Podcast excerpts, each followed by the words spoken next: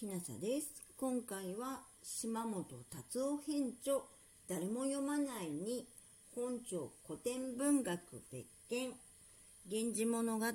紫式部よもぎ府最終章です。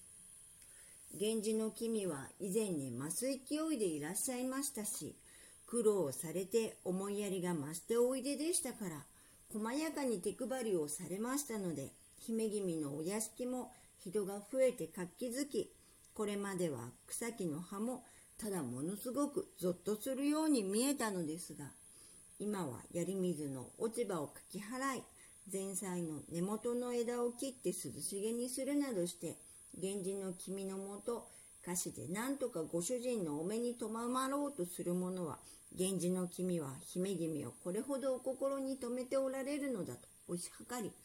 姫君のご機嫌をとって追従申し上げるのでした。姫君は2年ほどこの古びた屋敷でお過ごしになられましたがその後源氏の君は姫君を二条院の東の院にお移し申し上げました。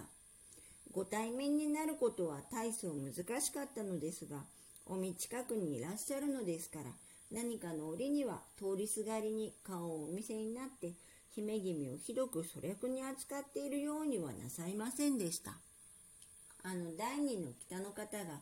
今日に戻って驚いた様子や侍従が嬉しいもののもう少し待てばよかった自分は心が浅かったと恥ずかしく思ったことなどもう少しお話ししたいのですがあいにく大層頭痛がいたしますのでまたついでがございましたら思い出してお話しいたしましょう。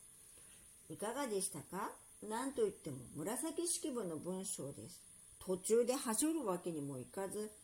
缶の全部をお付き合いいただきました。もし退屈されたのでしたら私の責任です。大矢崎はじめ大化の名訳がたくさんありますから、そちらで読み直してください。この間には光源氏の颯爽としたところや美しい姫君は登場しませんでした。それはそうと光源氏がちょっとずるい実在の男性に見えませんでしたか？関わりのある女性を見捨てないのは立派ですが、男女の間はお金だけではないはずと皆さんはお思いになったでしょう。少なくとも源氏物語をまだ読んでいない方が持つ源氏の華やかなイメージは幾分損なわれたかもしれません。でも、源氏物語がただの絵空物語だったら千年の寿命を保つわけがありません。華やかな世界に向こう側があると読者も知らねばならないのです。学校で習ったことわざ、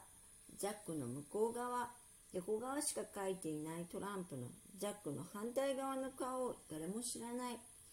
人には秘密の顔があるを語ってこそ真実の物語なのです。父母の死、残された娘の落胆を当時の姫君たちはどう感じたでしょう？美貌にも才能にも見放された少女の運命を我がことと思ったでしょうか？若い娘の常で自分は大丈夫よとよそごとに読み飛ばす人も多かったでしょうね。若い読者は物質的な貧窮を実感できなかったとしても、目のとごの自重がおば上と去る場面には衝撃を受けたことでしょう。乳母や目のとごと姫君、若君との関係は今では考えられないほど緊密なものでした。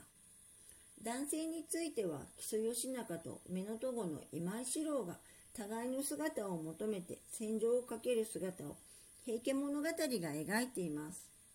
したがって侍従の裏切りは姫君にも目のとごにも許せなかったはずです。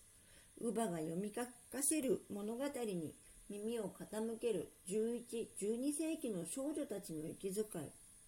顔を見合わす姫君と目のとごの様子が目に浮かぶではありませんか。彼女たちは、もし源氏の君が藤の絡む松に気づかず、あのまま放ちる里のところへ行ってしまったらと恐怖に身をすくませたことでしょう。打足ですが、忍び歩きのお供をするこれみつも光源氏の目のとこです。この章、山岸、